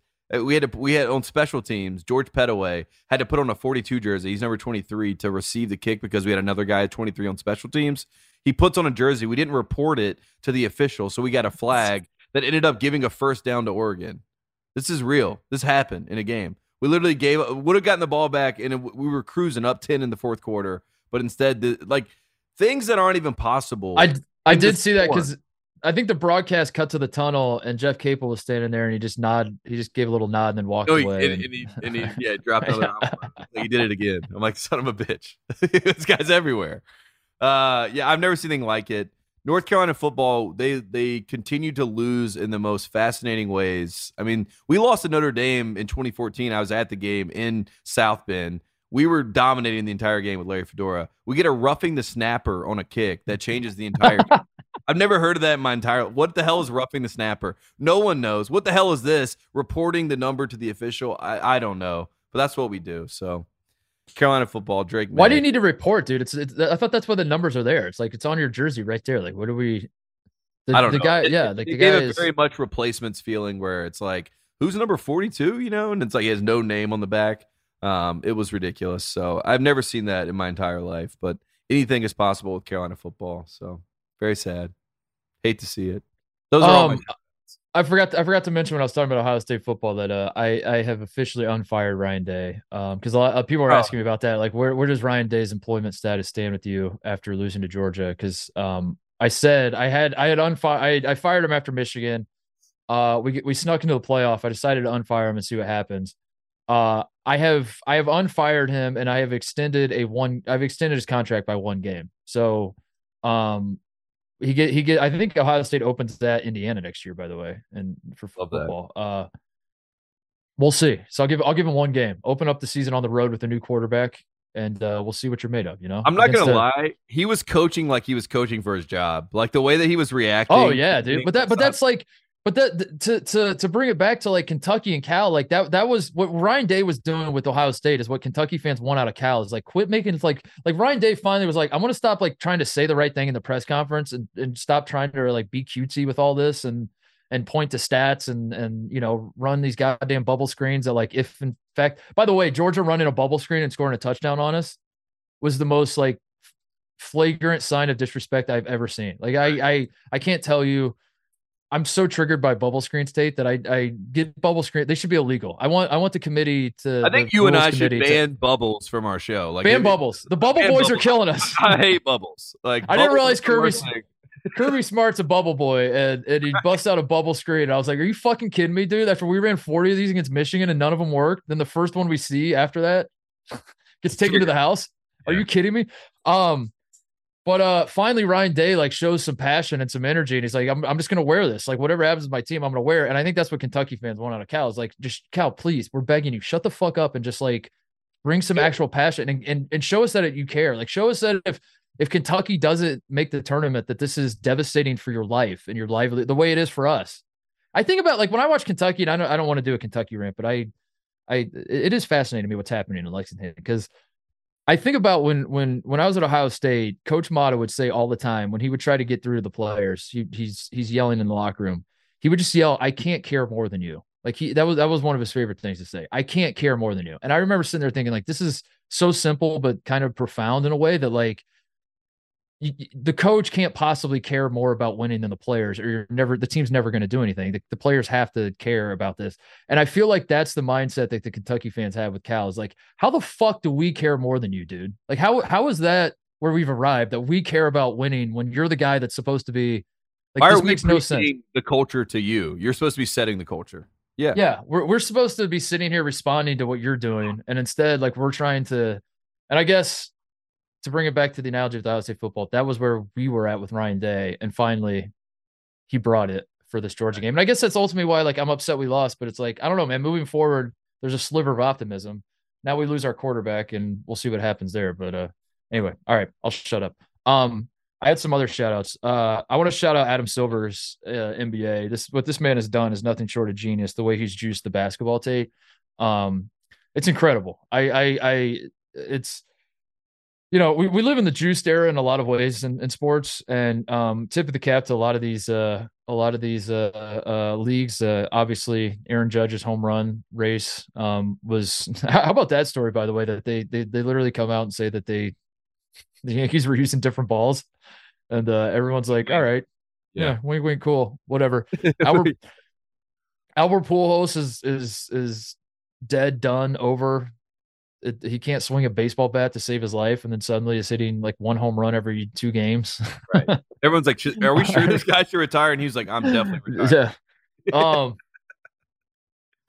So I respect the juice ball more than anyone else, and what Adam Silver has done with the NBA, where every single night 6 different players are scoring 50 points, and somehow the 14-year-olds on NBA Reddit, instead of going, "Huh, this is weird. I wonder what's going on here," they're saying there's never been more talent in the league ever. And what we're seeing out of these players is incredible. Donovan Mitchell at 71. That has my respect, but the numbers are inflated. There's some serious inflation going on in the NBA. And I don't know, man, it's wild to witness. It's wild to witness. Cause it feels like I'm being kind of like lied to by people in basketball media that I thought were smarter than this, but at the same time, I don't know if they're doing a bit like that. We're there. Are like, you guys all in on it? Are you in on it? Because yeah, is this a work or a shoot? I can't tell what's going on. Like is like we all realize that this is bullshit, right? That like every single night someone's scoring 55 points a game. At a certain point, it stops being about how awesome the players are, and it starts being about like, okay, so what's going? Like clearly these defenses are getting neutered to an extent that like none of this is impressive anymore. If every single game someone's scoring 50, then a 50-point game isn't a 50-point game anymore, right? And then the NBA media people are like, "No, wrong. This is sick." Because I think in December, I think it was KOC said that. I think I saw his tweet that they set the record for the most 50-point games in NBA history for individual players in this past December, the month of December in NBA. I think was it all a record started. Was set.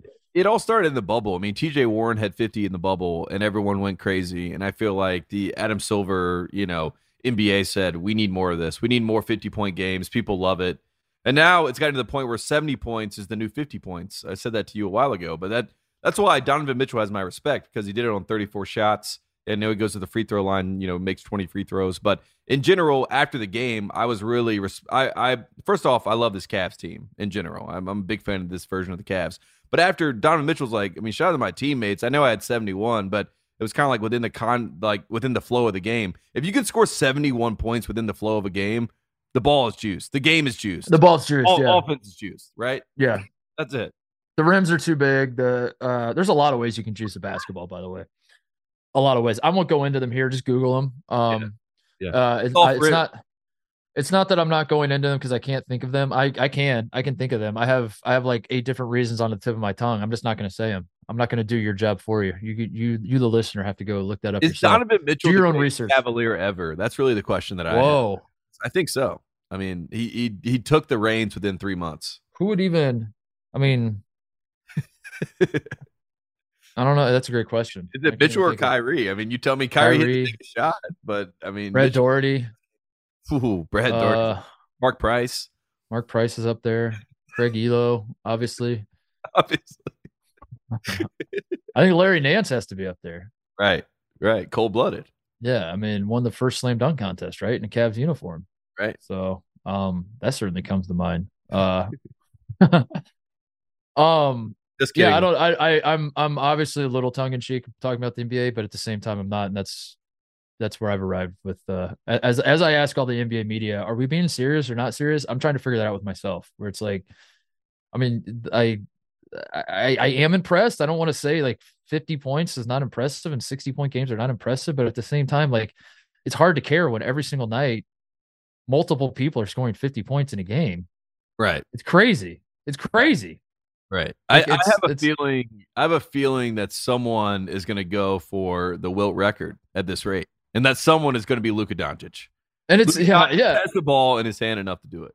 And it's weird that if you raise this concern, you come across as like a hater or like an old head that like wants to go back to the slugfest where it's like 71 to 64 NBA games. And that's not exactly what I want, but yeah, I mean, it would be cool if defense mattered again.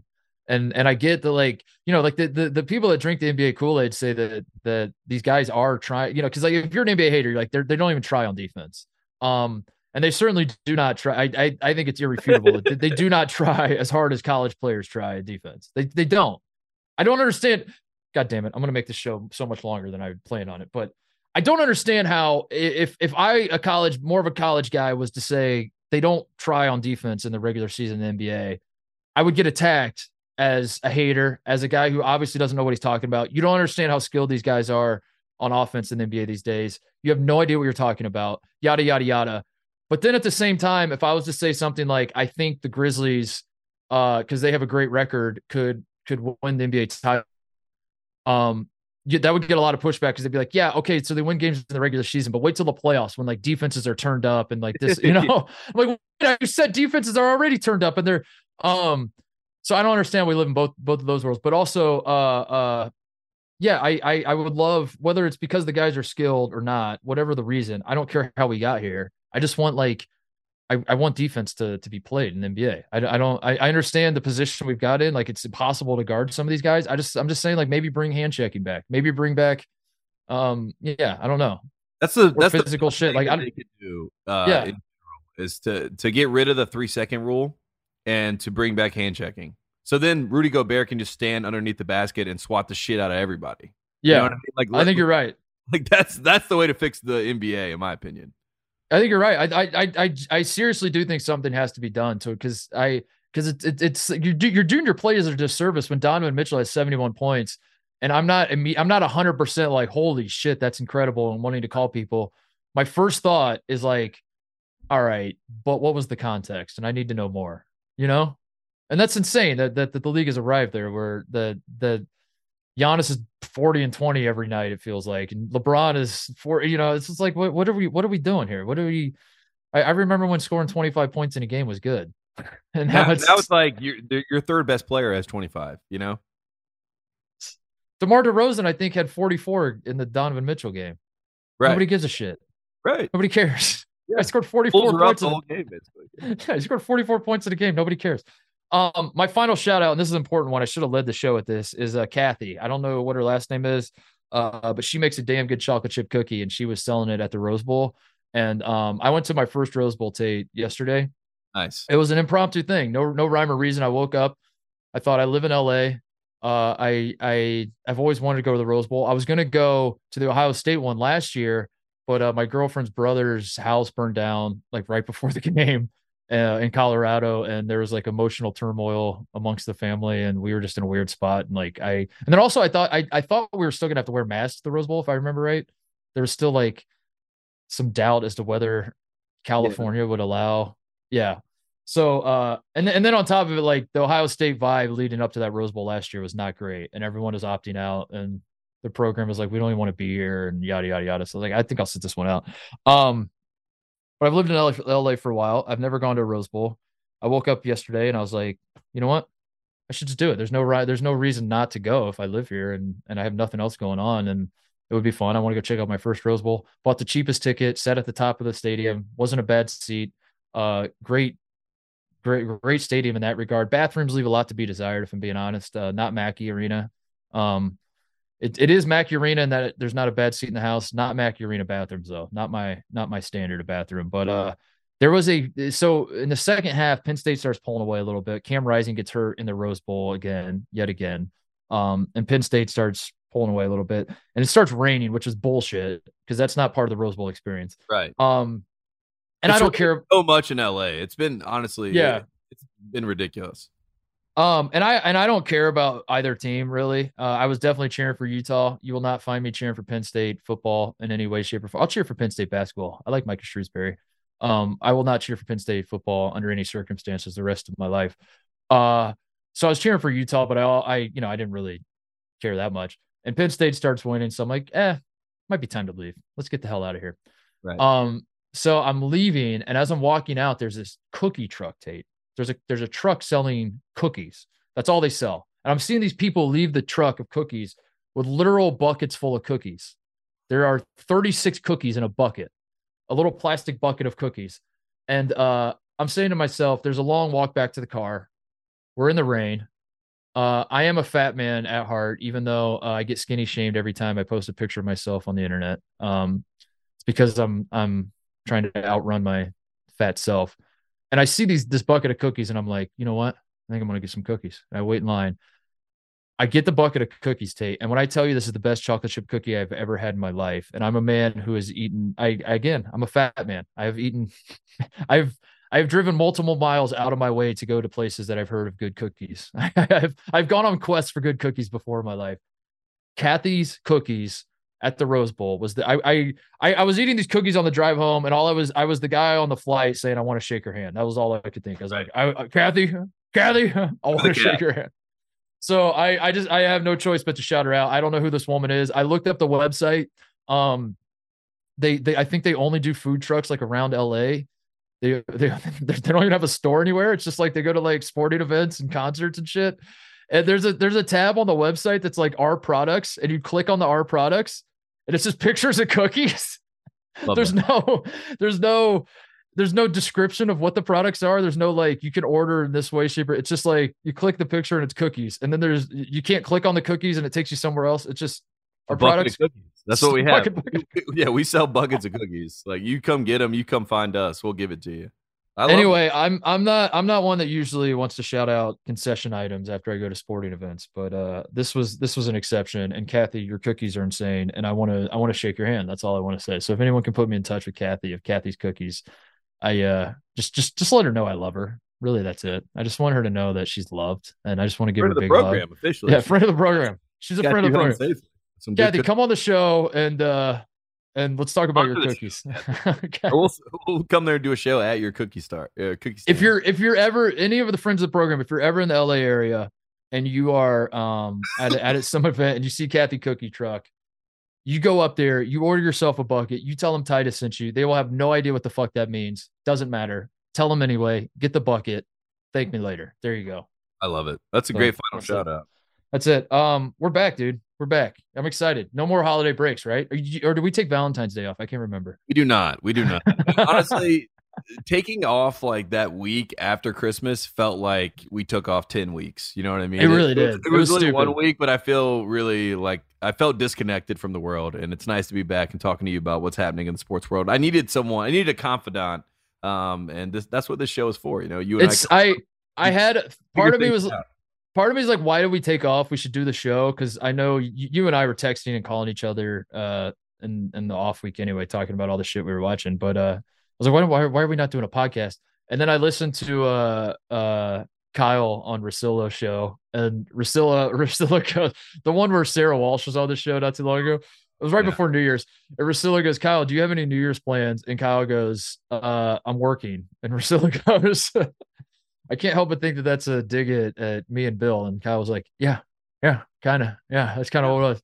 Yeah. And I hear that. As someone who's been there recording those episodes the day after Christmas, one time I did it on Christmas Eve and New Year's Eve. Kyle, I love you. I feel you. I commiserate. What a time. So I guess that's where I was reminded. I was like, why are we taking off? And I was like, well, you know, maybe Jim's not quite as happy to come back and do the show. And some of the crew we have at Fox, maybe they're not quite as pumped up to work on a holiday as Tate and I would be. Maybe you just get to hang with your family for a little bit. But unfortunately for them, we do not give a shit about Valentine's or St. Patrick's. Or President's Day or whatever the hell else we have between now and a national championship. We are back on our normal schedule. We are ready to rock. Can't so we're wait. Going to do that. Thanks for listening, everybody. We will see you later this week. Happy 2023. You're an effing clown. You're an effing clown. You're an effing clown. You're an effing clown. You're an effing clown. You're an effing clown. You're an effing clown. You're an effing clown. You're an effing clown. You're an effing clown. You're an effing clown.